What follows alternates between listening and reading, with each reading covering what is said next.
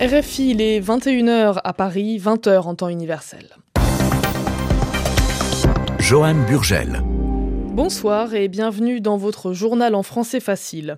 À la une de cette édition, la Chine, toujours frappée par l'épidémie de coronavirus, mais à un rythme moins rapide. La Russie, condamnée à payer 50 milliards de dollars aux anciens actionnaires de l'ancien groupe pétrolier Yukos. En France, Alexandra de Tadeo et Piotr Pavlensky, mis en examen dans l'affaire de la diffusion de vidéos intimes de Benjamin Griveaux. Le journal. Le journal. En français facile. L'épidémie de coronavirus et ses conséquences sur la politique chinoise. Le bilan frôle la barre des 1900 morts en Chine. Le nombre de nouvelles contaminations en 24 heures est au plus bas depuis le début du mois. Il est descendu sous le seuil de 2000 personnes.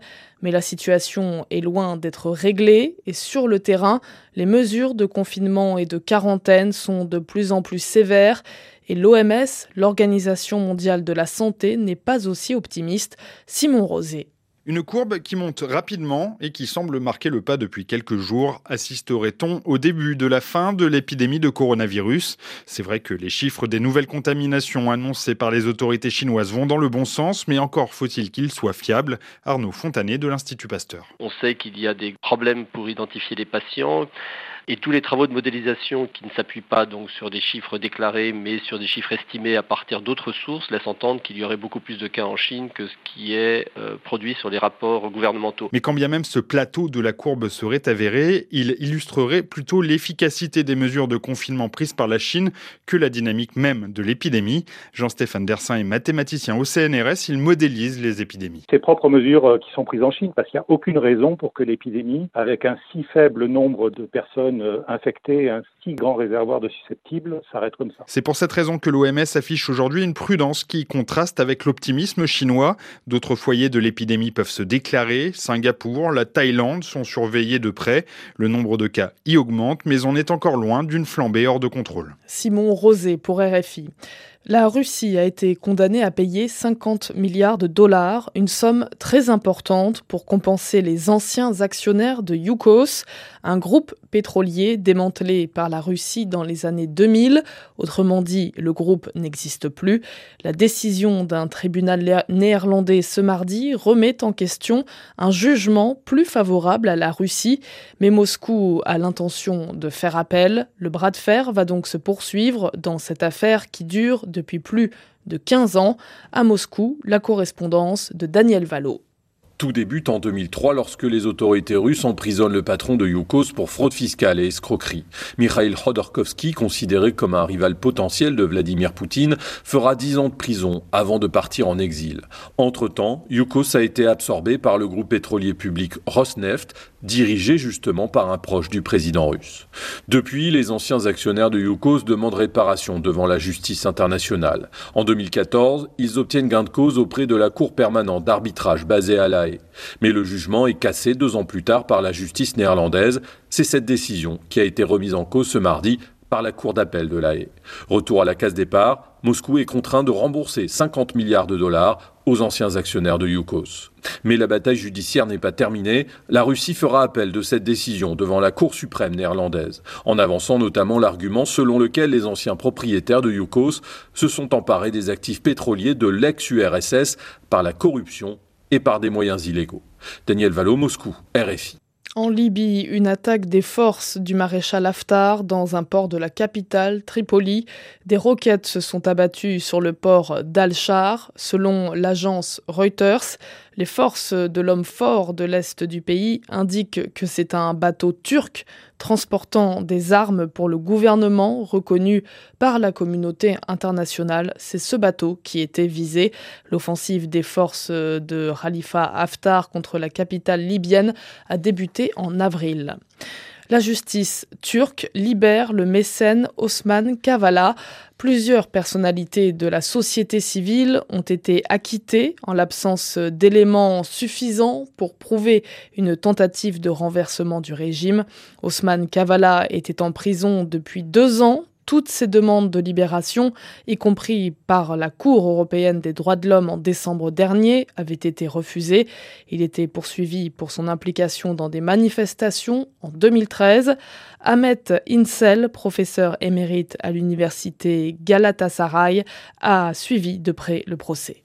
Toutes les demandes de la défense par les avocats par les accusés ont été refusés pour euh, porter des témoins à la décharge, pour demander des délais pour préparer convenablement la défense.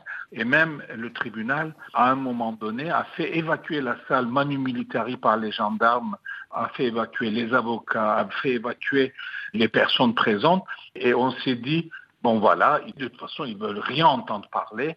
Ils ont décidé de prononcer la condamnation demandée par le procureur, c'est-à-dire la perpétuité renforcée. Et là, c'est la surprise.